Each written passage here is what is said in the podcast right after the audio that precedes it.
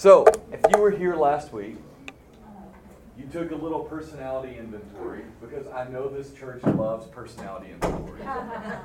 So, we gave you another one, and we talked about kind of where you are when things are going well, and your problem-solving matrix, and where you are when things get hot, and when you get hot, and when things are contentious.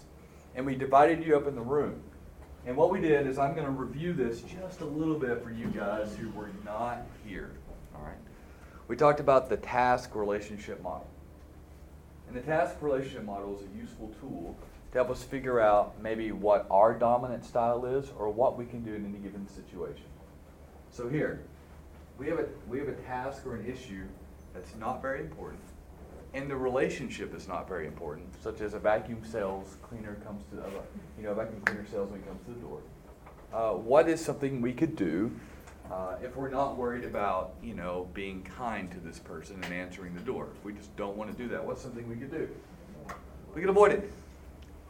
I teach negotiation class, and there's someone in here who had to sit through 2 days of me, right, this week. And one of the things I teach them is 2 words, or not. You don't have to step into a situation, right? And there are some people in this room who, if the task isn't very important and the relationship isn't very, very important, they want to avoid it. If you're that person and you were here last week and you want to claim that, go ahead and raise your hand. That's right. And what did we say was really good about being an avoider? Low blood pressure. You have low blood pressure. That's good. And then you had a high scale. You had a 2-word phrase you used for your scale. I said that we're discerning. You are discerning. Of what's not worth it. Worth it. Yeah. You had a really good worth it scale. I think the exact phrase you said, and I really like that. I remembered that all week. They know when to say this isn't worth it. I don't have to fight every battle. I don't have to step into that. Okay, and then we said, sometimes if the issue's not very important, but the relationship is, we tend to be harmonizing. Who are my harmonizers? We had a few back here. We had one over here. What's great about being a harmonizer? What do you care about? The relationships. You're highly relational people. What is hard about being a harmonizer?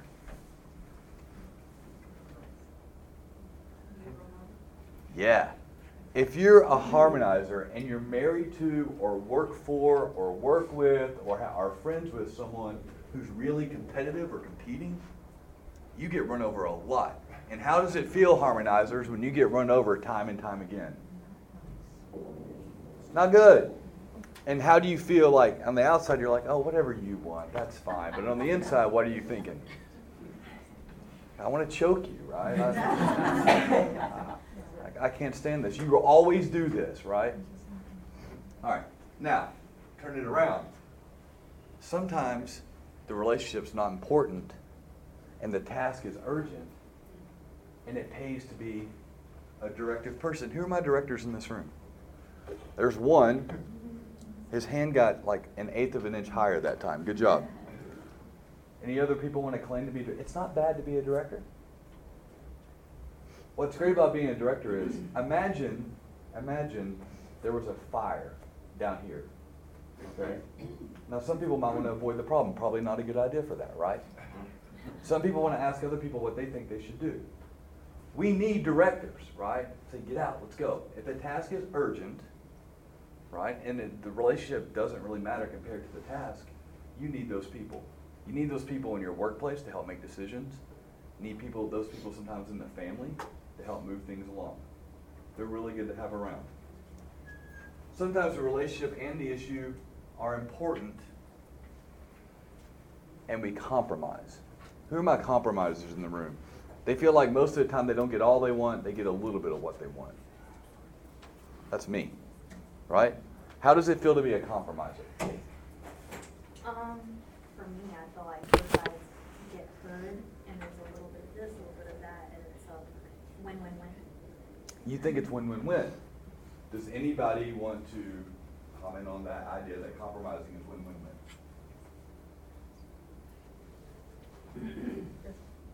Yeah? It's a little loose, but you kind of find them. That's true. There's a little loose and a little loose, too. You don't get everything you want. What's great about our compromisers, though, is they want to keep the relationship, and they want a little bit of something to get done, and they help move the ball down the road. That's really good. And then finally, there's our cooperators or collaborators, and what they do is they try to find new ways to solve problems. And what do they want to do? They want to hear from everybody. Who are my cooperators in the room? Do you remember from last week? We've got a few over here. What did we say was really good about cooperators? Do you remember? Everybody gets heard. Everybody gets heard. What's hard if the cooperators are the decision makers? Every decision takes a year to get done, right? They want to get all the shareholders together, right? They want to hear from everybody. They want to make sure everyone's interests are covered. And it's really inefficient. Now, it might be successful long term, but it can be really inefficient. And it drives directors crazy. It makes other people go batty sometimes. Okay, let me ask you a question. Is conflict bad? Tell me why. Let's generate some discussion. There's good conflicts, like with just me and Megan, for instance. Like, if we're both passionate about something and we want to both get something done, then there may be conflict on the way we want to do it. Then we hopefully will resolve it and compromise. Okay. Yeah. All right, that's good. What else? That's good. You see someone else's point of view, you might get something done. What else? What's good about conflict? I don't know if it's good, but it's a given in life. So we're going to have it, and we have to figure out how to deal with it in a graceful way. That's right. Finish this phrase: whether two or more gathered together, there will be conflict. Right? That's a church that's a joke that really gets along well in the Churches of Christ. Not everybody gets that joke, but yeah. I mean, it is a given. Okay. What else? There's no conflict. It probably means nothing much is happening. That's true, and that's a really good point. We need conflict to evolve. We need conflict to evolve our relationships, to go deeper in our relationships. We need conflict to evolve as a society. Because when there's a tension there, we can resolve it and we can find more efficient ways to do things or better understanding. What else can be good about conflict? Yes, sir. I don't know. I wasn't listening because I was signing the sheet, but I'm a difficult person. It compels us to self-examine. Yes. Hold on to that thought. We're going to come back to that. I appreciate you saying that. I'm just kind of piggybacking on what he said, that sometimes it shows us that we're maybe wrong about something. It's very easy to rock along with whatever you feel like is best for you, but sometimes conflict happens and you realize, oh, I've been going in the wrong direction, I need to go in this direction instead. Have any of you ever had this happen to you? You're bopping along, you're having a great day, maybe it's you've got past Monday, it's Tuesday or Wednesday, and someone you respect comes up to you and says, Paul, can I give you some constructive criticism? Has this ever happened to anybody? Or, Paul, there's something I need to talk to you about, right? It's really funny. Do you know what happens to the human brain when you hear that phrase? It's the same thing that happens when you hear footsteps behind you in a dark alley. There's a part of your brain that fires, and all of a sudden the rational side shuts down, and you kind of go into this little survival mode. And then you have this conversation, and hopefully out of that it goes one of two ways. Like, either you don't ever speak to that person again, or you listen to them, and maybe there's something there y'all can work through. What I want to do now is, we talked last week about your homework. Does anybody remember the homework we gave you? Now, some of you weren't here and you think you're going to get off from the homework. But we talked about creating our theology of conflict. Each of you, if you've grown up in the church or around the church, has experienced conflict, right? And each of you have been taught on how to handle conflict. And I'm almost certain that while many of you have heard the same things, many of you have different approaches with how to handle conflict. So what I want to do is, I want you just to sit for just a moment and think about the homework that you were supposed to do this week. All right? And then I want you to turn to your partner. It can't be a spouse. All right? Turn and make a new friend, and I'll give you a couple minutes to talk with them, and then we're going to share back to the class, okay? All right, so take a moment to start thinking about what it is about your theology of conflict, and it's great if you have some biblical support for that. It would help. All right, so go ahead. Just take a moment. By theology of conflict, do you mean how we as Christians should view conflict? How you believe you should view/handle conflict. Okay? So take a moment, just think about that to yourself, and then I'll tell you can share with your partner. Okay? You can decide.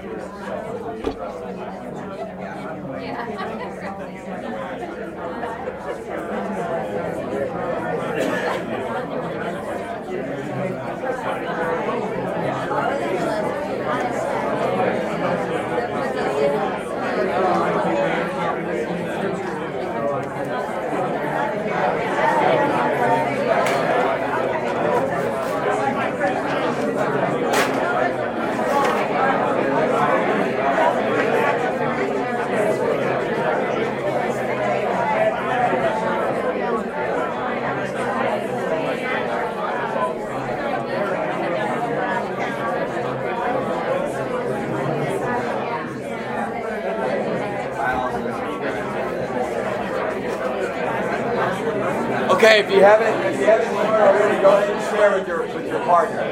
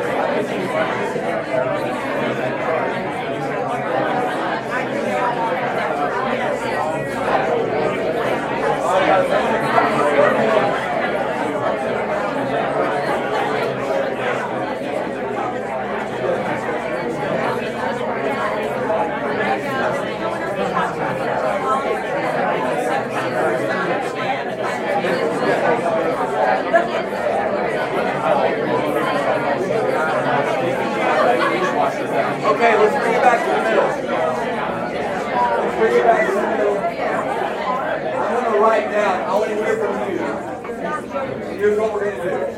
Here's what we're going to do. I want to hear these things. Now, let's set some ground rules for what we're about to do. Okay. When I write down someone's idea of how to handle conflict, right? Let's not do this. No way. That's terrible. That's wrong. That's, you know, get them out. And let's also not do this. Okay? Because what I'm going to tell you is there's a wide range of opinions in this room. All right? There's a lot of people with different backgrounds. There's a lot of people with different church backgrounds. Some of these people had great Bible teachers. Some of these people didn't. You know? And so let's just see what people come up with, right? So who wants to go first and kind of give me just a summary of your approach to conflict as a Christian? I go. Who? Anybody can go. Who is it? Go ahead, Debbie. Ephesians 4. Tell me about Ephesians 4. It talks about integrity, putting away falsehood, speaking the truth, letting go of your anger, and being kind, tenderhearted, forgiving one another as God in Christ forgave you. So it's about authenticity.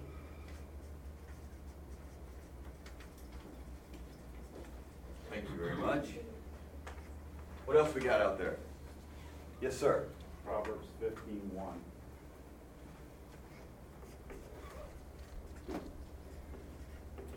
Okay. What you got? Gentle answer turns away wrath. I'm not saying I can do that. I'm saying that's what the word said. That's one of those I feel bad for what I just did verses. Oh. Okay. Now, do you think that always works, or that's a? I really hope this works. My experience, I was talking to Dennis. My name is Dennis as well. I used to be an administrator in Columbus State Schools in Ohio, and parents would come in to endorse the misbehavior of their kids, and they were unprepared, they were loud and abrasive. And I learned that the louder they spoke, the more gentle I spoke, that it would take away that harshness. And I saw it in action time after time, every time, and I don't know about that. But it was a method that worked for you. For sure. Okay. What else? Philippians 2:4. Let each of you look not only to his own interest, but to the interest of others. We're going to talk about interests in future class.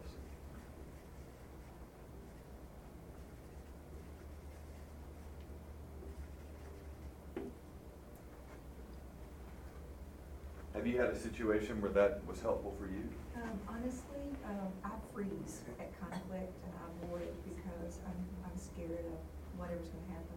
Then I think about it and I go, wait a minute, it wasn't my fault, and I get mad and I blow up. So I don't do any of that. No, that's a really honest answer. I mean, it's one thing to say, look at their interests, try to understand why it is they're acting the way they are. Okay, not just their position, but what is, you know, led them to that position. That's one thing. And another question is, what now? Yeah. You know? So I appreciate that honesty. What else? I want to go outside of Scripture here for a minute. There's somebody who was, I think, trying to live his life by Scripture. I was been fascinated by the Mr. Rogers documentary and how he handled conflict in his life. And it's really interesting to see how he tried to frame everything with love and respect the dignity of people. But there's a couple of scenes in there where he's really, really assertive and passionate about his beliefs, especially in relation to children. There was a scene in a Senate hearing where he's talking to a senator who's just completely belittling the purpose of public broadcasting and those kinds of things. But you could just see the resolve. And he never lost it. He kept his composure, but he was not a doormat, never. And because he just had that belief in protecting children. And so I was fascinated by that, and it just completely flipped the script on that Senate chair in that meeting. And so it was to me, you could, you know, his whole outlook was about his theology was television, children's television, and he was a minister. So I just thought that was I've been marinating in that. I think since the summer, just trying to figure that out. I don't think I have the the prescription on how to do it necessarily, but I'm certainly trying to figure out how to live that example, because I thought it was so powerful and profound. Bill got in cheap. He's got the seat with the obstructive view. Yeah. Can we say soft and firm? Yeah, I think soft and but resolute. Okay. I like mine better, but we'll do soft and resolute.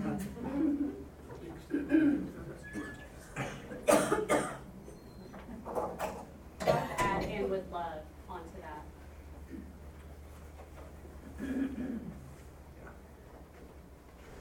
I like the scripture, as iron sharpens iron, one man sharpens another. Someone help me, Proverbs. Someone will find it. Yes.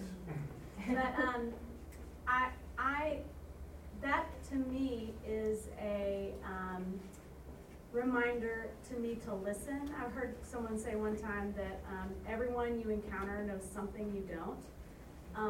And so just to enter a conversation listening and thinking about how can I grow from this, I think is helpful to me. And I am an avoider, so for me that means, if I can see you coming to me really combative, if I can see this is not an iron sharpening situation, to me it's not even worth engaging, because I don't feel like you're this is not going to be a reciprocal conversation. So, yeah, that's it. All right, that's good. What else? This isn't from Scripture, but along with the Philippians, I think what you were explaining about the interest of others, there's a book called Crucial Conversations that says, why would a decent person be acting the way they are? Assume that they have a rationale that is consistent with their human decency, and that you just perhaps don't understand what it is. My only pushback on that idea of the crucial conversations and assume the other person has a reason, I start there, and I used to be an attorney, and have people come to my office and say, well, the other side had a reason for that, and we explore that as far as we can, and then sometimes we have to say, but funny thing about humans, they're not always rational actors. Oh, right. I mean, it can be based on feeling. Maybe they're feeling fear, hurt, something like that that's causing the way they're acting. Yes? I spent a lot of time with Quakers, about 6 years, and one of the things that I learned from them that I found very powerful was the idea of clearing your heart. So I would say probably when the relationship really matters, everyone needs a chance to clear their heart so that those issues don't come back. Doesn't mean you get what you want, but at least you feel heard. And we'd often at the end of the meeting say, everyone have a clear heart. Or does someone have something else to say? It's interesting. Can anybody think of a scripture that goes along with that? Create in me a pure heart and renew a steadfast spirit.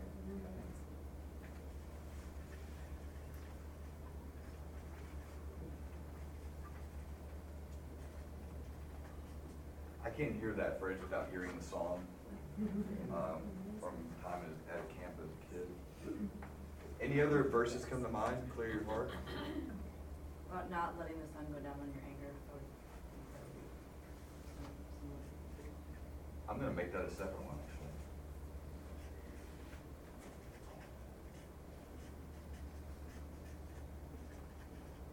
How many of you ever felt guilty because you're mad and you're about to go to bed? I remember that verse. I'm like, oh man. How many of you can't possibly go to sleep when you're still angry?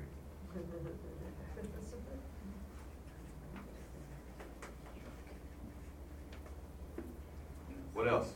Out of the overflow of the heart, the mouth speaks.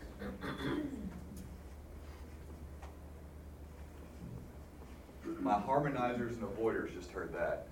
Because it takes them a long time sometimes to speak up. And when they do, they can blow up real quickly, as someone mentioned a moment ago. I wasn't even looking. I wasn't even looking. The finger goes where it will go.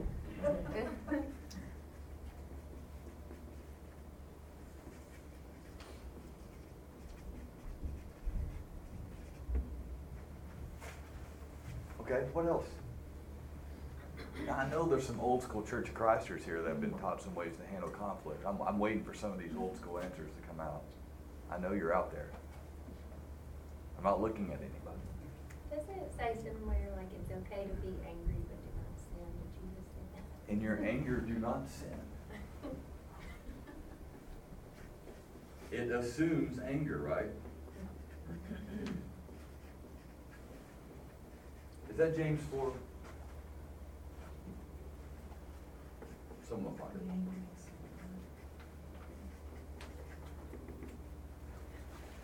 What else?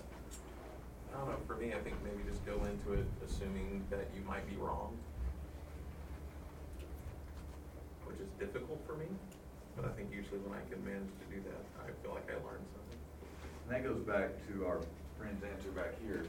They may have a reason, and their reason might be better than yours. They might not be justified in being upset. And there's also a verse in Proverbs, I think, I can't remember the actual, and I can't Google it because I'm in service in here, but it talks about, the wise man draws wisdom from thinking he's a fool, and the foolish man is foolish because he thinks he's wise, which kind of doesn't Proverbs start with a wise man loves rebuke? Mm-hmm. Or anyway, the beginning of the wisdom is the fear of the Lord, and almost right after that, the wise man loves rebuke, right?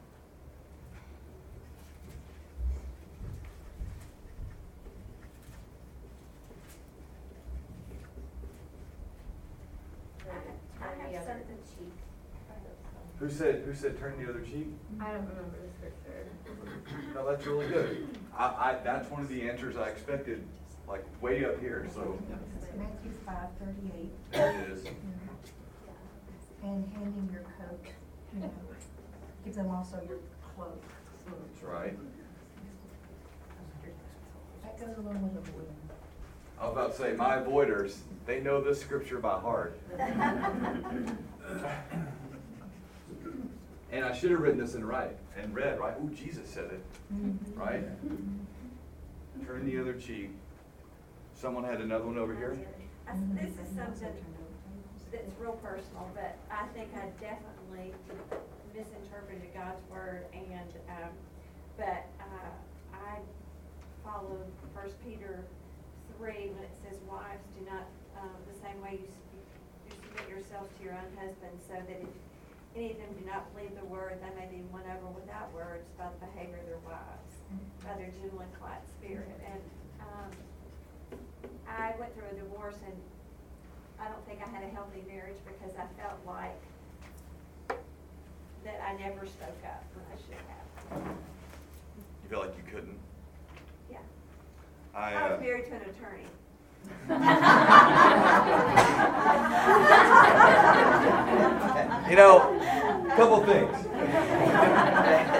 Couple things about attorney. Anybody else in here an attorney?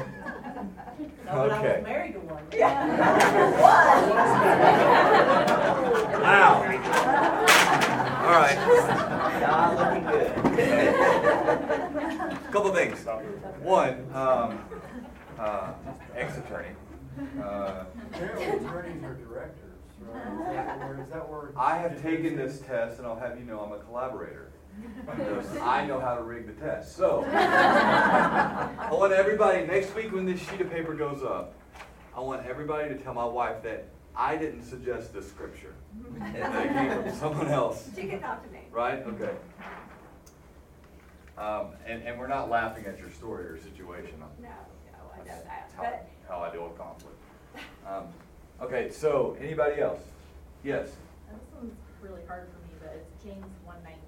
"My dear brothers and sisters, take note of this. Everyone should be quick to listen, slow to speak, and slow to become angry." Directors hate that verse.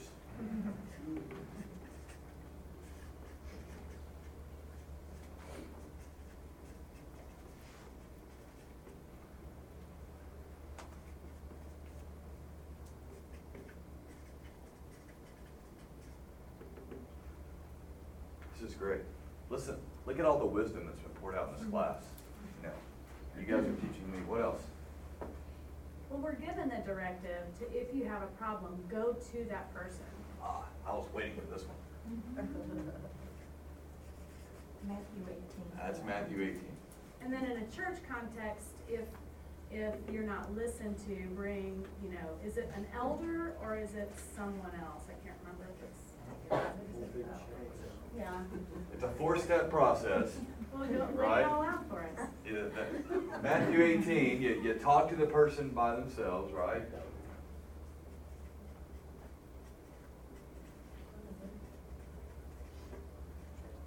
Then what do you do? Anybody remember? Take them. Bring a friend. Yeah, take them. Use the buddy system. You take some friends.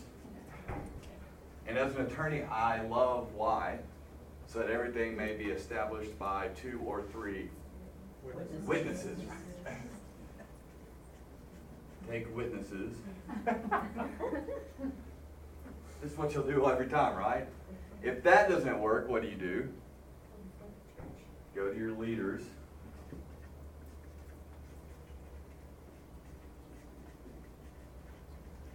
And if that doesn't work, how do you treat them? Treat them like a what? Tax collector. Or what was the first one? Gentile. Yeah.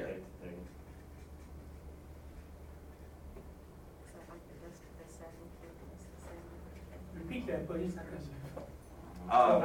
If that doesn't work, you treat them like a Gentile or pagan, some translations, or a tax collector, the step under attorney. What's that? It's Gentile and tax collector, which is interesting. Thank you. Now let's talk about let's zoom in on this one for a moment. Why might this method be tricky? Could be portrayed as gossip. What's that? Could be portrayed as gossip. Could be portrayed as gossip. That's good. It's kind of combative, maybe. Tell me about that. Oh. First-hand knowledge or otherwise? You can say otherwise and tell us your story without using it. When you go to somebody who might live in your household who's directive, and you say, when you, I feel, or whatever, they might get their little defensive punching, get kind of ready for defensiveness. And if you were to go outside, what is that? It's a boxing glove, clearly. Oh, no, okay. I'm ready, man. Okay. They might get defensive and might not have ears to hear. And then if you were to bring in another person, then they've got both gloves on and their feet ready. Yeah, you know what makes conflict better when the person's already defensive? Bringing 2 other buddies to fight. And if you kick them out of the church, they'll burn your house down. And that's not personal story. Yeah. What else? What else is tricky about this? Yes, ma'am. The other person could be the one that brings witnesses. That's right. Mm-hmm. Does anybody else see how this can be used as a weapon? Yeah. It can be judgmental. Yeah. Oh, it is. There's not much opportunity for the one person intervening, It seems like it's so confrontational. What happens if what happens if each person brings 2 witnesses to witness to the other person at the same time? And then they bring 2 witnesses, and then we have a giant schism, right? And you're missing the heart thing, the humility. Mm-hmm. Yes, ma'am. And then you spend the whole class on number 3. Yes. And if you ever been a part of a church where you felt like you saw this happen, it was handled really poorly, like people started taking sides, right? Now, Bill, did you guys have something back there? I thought I saw someone raise their hand. Okay, yes, Debbie? It's hard for a gentle person or an avoidant person. It's kind of like sometimes when they say, we're going to put these people up with elders, and I'm not criticizing this approach at all. Mm-hmm. But it says now, and in some churches they will say, but if you have something against this person, you go to them directly. Mm-hmm. And that puts people who have been damaged before or harmed or gentle, people who, not me, but gentle people who have trouble with conflict, it puts them in a difficult position. It really does, and thank you for sharing that, because sometimes there's a power imbalance.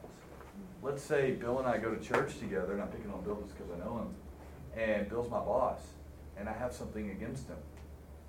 And so maybe we had a conversation. Maybe I don't feel like I can. But if I show up with some witnesses or the church leaders, how's that going to go in my workplace? Mm-hmm. Or maybe isn't the whole purpose of this to go in love and to show them that there's other people who love them, not witnesses, really? I know what you're saying. I know what the intent of it seems to be. Okay. I'm talking about practical realities. Mm-hmm. Imagine there's a power imbalance between the parties. Mm-hmm. Imagine that instead of 6'2", 210-pound guy, you've got instead 5'0", 115-pound woman in an abusive relationship who takes witnesses. You think she's going to want to sleep at that house again? This can be very tricky for different people in different circumstances, right? This can be really hard. And so when we get down to the weeds of these things, there are people who think Matthew 18 is the answer. It is what they have to do. They feel like this is a prescription that they have to follow. And so some of them who maybe are more submissive, or some of them are in an unhealthy relationship, or some of them feel like there's a power imbalance, they don't know that there might be another way. Does that make sense to anybody? It's like you're building your case. You built your case before you even had the other side to even speak to their, what was the book you referenced? Crucial Conversations. Yeah, you don't really know. You've already built your case, so you're going to go get them. That's right. And different people will handle this differently. Some people will just jump off and go for it, and some people will take time to try to talk to that person. Some people who are avoiders will never do it. And so conflict will be ongoing. I really appreciate you guys teaching me today. This class flew by. It's 9:45. Yes, sir. Matt, for those of us that weren't here last week, did you have a handout or a link where we could go through that process of identifying our... I have a few extra of those up here. Okay. They actually cost us money to print them out, but I have some extra ones here, so if you would like one, I'll give you that. Okay. When we come back next week, we'll talk about problem-solving solutions. Steve will be here. Steve has been a minister for years. He was dean of the College of Bible at Lipscomb. And now he's managing director of the Institute of Conflict Management at Lipscomb. And he's got great stories and insights to share with you guys next week. So thanks for being here, and we'll see you next week.